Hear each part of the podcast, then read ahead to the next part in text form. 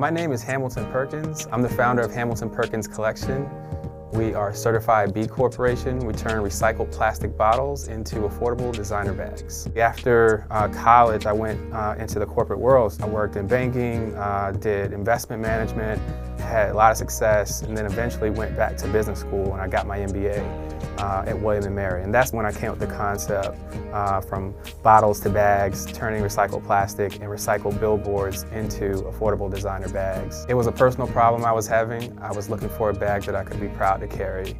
Essentially, I started out with one bag, I had a sample, I sold it to some friends and family, and then I said to myself, if I can actually deliver these products within a six month time frame, then I probably should run a Kickstarter campaign. We had a $10,000 goal, we hit it in under a week, and after that I was awarded a grant from a business plan competition which gave me a lot of visibility. We did a trunk show at Bloomingdale's and that kind of brings us up here to the present moment where we're really going in on our e-commerce business and really, you know, our lifestyle brand, just really building it out, growing the message. Our products are made from recycled plastic on the outside and recycled billboards on the inside.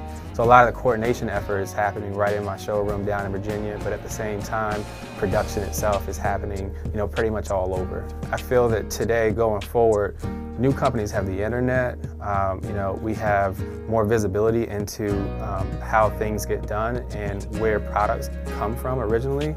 So it's almost like a duty, you know, today, you, you, you know, you have that um, ability to make a product that basically uses business as a force for good, and you know, that's something that we're real proud that we can incorporate that into our mission. I think it's about being unique, having pieces that are one of a kind, uh, particularly with a bag. I think that, you know, it's 2017, you can have a bag that um, actually kind of says something about you and at the same time helps the planet, and that's what we're all about with HPC. We're always told that we don't have enough, we don't have, uh, you know, you need this skill, you need to go, go here, you know, go learn something else before you can actually do, you know, have action. So I think the self-awareness part of me keeps me going and keeps me motivated and knowing that, you know, I have what it takes, you know, now it's actually going out and doing it.